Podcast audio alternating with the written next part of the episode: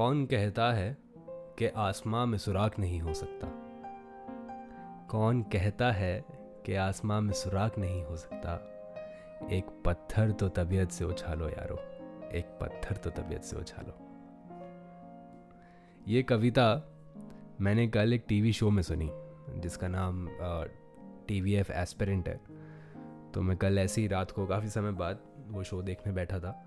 काफ़ी सुना था मैंने इस शो के बारे में। और मैंने कहा चलिए देखा जाए।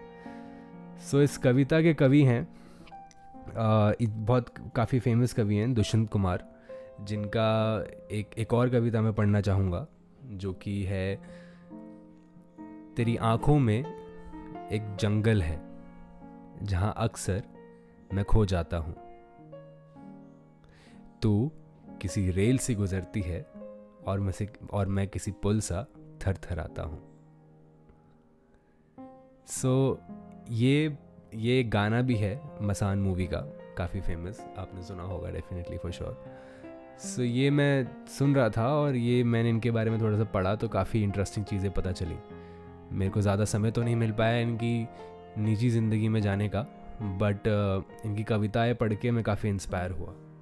तो मैंने कहा कि आज का पॉडकास्ट क्यों ना कुछ ऐसी ही बातों से और ऐसी ही लाइक मोटिवेटेड पोइट्री से स्टार्ट किया जाए। Hi guys this is finding Mohit and you listening to judo आज का टॉपिक सुपरस्टिशंस के ऊपर होने वाला है जो कि आई थिंक uh, हम सब के अंदर कहीं ना कहीं हैं जानते हुए भी और ना जानते हुए भी।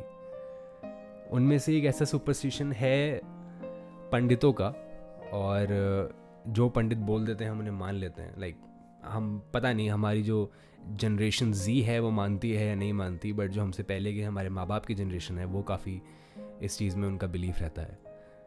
तो ऐसे ही एक किस्सा मुझे मेरे बचपन से याद है कि एक पंडित ने मेरे बारे में कुछ भविष्यवाणी करी थी और वो मैं सच मानता था काफ़ी लंबे समय तक। और मेरे एक्शंस उसी फिलॉसफी या उसी के प्रिडिक्शन से इंस्पायर्ड होके होते थे। तो तब इतनी समझ नहीं थी बट जीवन में, बाद में आके थोड़ा सा वो समझ आया कि नहीं सुपरस्टिशंस में और रियलिटी में क्या डिफरेंस होता है।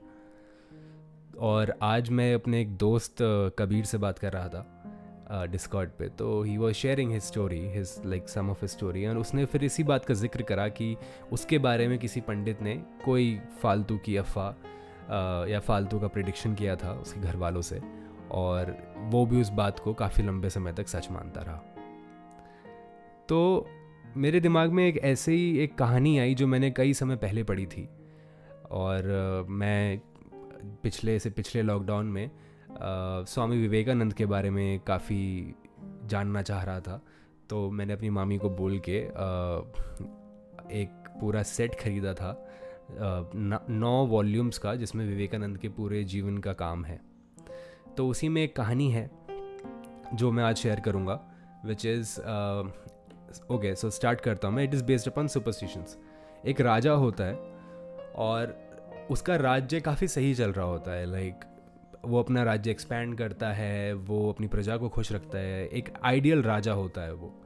और उसको कोई दिक्कत भी नहीं होती। उसके उसकी संतानें होती हैं उसके उसके मंत्री होते हैं everything is good and then suddenly हर साल कुछ ट्रैवलर्स का ग्रुप बाहर के देश से इस राज्य के देश में आता है।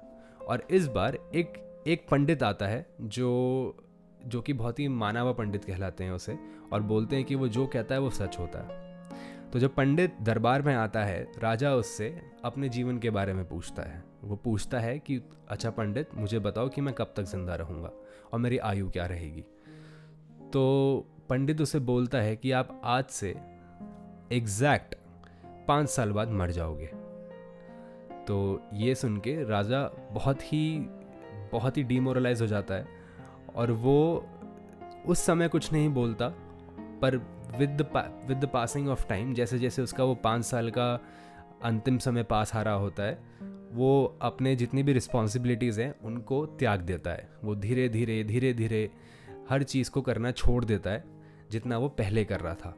मतलब जब उसको अपनी मौत का टाइम नहीं पता था तब वो वो सारी चीज़ें कर रहा था जो उसे ड्यूटी लगती थी या जो उसे सही या उसे करना चाहिए था। बट अब जब उसे अपनी मौत का समय पता है तो वो उन ड्यूटीज़ से मुँह मुँह फेर लेता है। सो so, अब इससे राज्य को काफ़ी नुकसान होता है।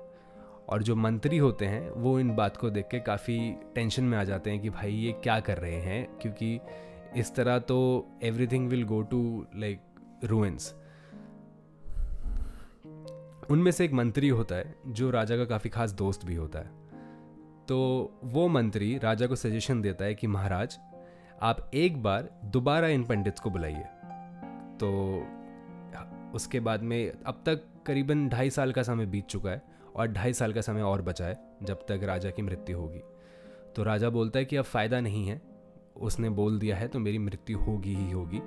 उसमें हम कुछ चेंज नहीं कर सकते। तो बुलाना व्यस्त ही हो, व्यर्थ ही होगा उनको। तो आ, उनका जो मंत्री होता है वो उसे बोलता है कि नहीं आप आ, मेरे लिए एक बार बुलाइए। शायद क्या पता कुछ चेंज हो या कुछ गलती हो गई हो उनसे। राजा कहता है ठीक है। पंडित को दोबारा बुलाया जाता है और पंडित से पूछा जाता है कि ठीक है भाई तुम दोबारा राजा की कुंडली देखो और बताओ कि ये कब तक ज़िंदा रहेंगे? और अब तक ढाई साल का समय बीत चुका होता है। तो पंडित फिर देखता है और पंडित फिर बोलता है कि आज से ढाई साल बाद इनकी मृत्यु हो जाएगी। तो राजा, फिर राजा राजा का वो कोई रिएक्शन नहीं होता बिकॉज़ राजा को पता होता है, उसको विश्वास होता है पंडित की भविष्यवाणी में। तो मंत्री बोलता है, ठीक है, अगर राजा की मृत्यु ढाई साल बाद होगी तो तुम बताओ, तुम्हारी मृत्यु कब है? या मेरी मृत्यु कब है? तो पंडित बोलता है कि मेरी मृत्यु आज से एग्जैक्ट बीस साल बाद होगी, बीस वर्ष बाद होगी।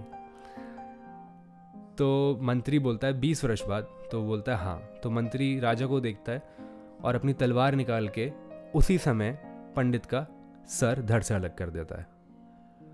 और फिर वो राजा को बोलता है कि जिस व्यक्ति को अपनी खुद की मृत्यु के बारे में नहीं पता, अपने खुद के भविष्य के बारे में नहीं पता, वो आपके भविष्य के बारे में क्या बताएगा? तो ये एक ऐसी कहानी थी जिसे पढ़ के जो विवेकानंद की बुक्स में मेरे को मिली जिसे पढ़ के मेरा जो दिमाग में एक ब्लॉकेज थी वो खुली और मेरे को समझ में आया कि ऐसी कौन कौन सी सुपरस्टिशंस हैं जो हम खुद अपने लिए बना लेते हैं और उनसे इंस्पायर्ड होके फिर हम आगे काम करते हैं। अगर हम लाइफ में कुछ भी देखें तो it is just classical conditioning of our brain and that's how we react and हमारा जो भी एक्शन होता है वो इन्हीं मैंटेलिटी uh, या इन्हीं फिलोसफी से इंस्पायर्ड होता है। और जबकि ऐसा होता नहीं है हम लोग इसको खुद दिमाग में बनाते हैं। तो आज जब कबीर से मैं बात कर रहा था तो मेरे को ये रियलाइज़ हुआ कि कहीं ना कहीं हम सब इस चीज़ से गुजरते हैं और हम सबके लिए जानना इंपॉर्टेंट है कि ऐसा कुछ भी नहीं होता। ऐसा कुछ भी नहीं होता। सो so, ये एक छोटी सी कहानी थी जो मुझे शेयर करनी थी और आई थिंक मैं इतना ही बोलना चाहूँगा इस विषय में। और ये ये ये टॉपिक्स काफ़ी डेलिकेट्स होते हैं डेलिकेट होते हैं तो इसलिए मैं ज़्यादा इस पर अभी खुल के बात नहीं करना चाहूँगा जब तक मैं खुद इक्विप ना हूँ पूरी इन्फॉर्मेशन के साथ में। बट हाँ ये एक ऐसा ओपिनियन है या एक ऐसा पॉइंट है जो मुझे रखना था सामने और मैं इस पॉडकास्ट के थ्रू रख रहा हूँ। So this is just my thought and yes don't get into superstitions ज़्यादा have faith but don't superstitions don't keep superstitions So this is it guys. This is Finding Mohit uh, signing off. See you in the next podcast. आपने अपना समय दिया बहुत बहुत शुक्रिया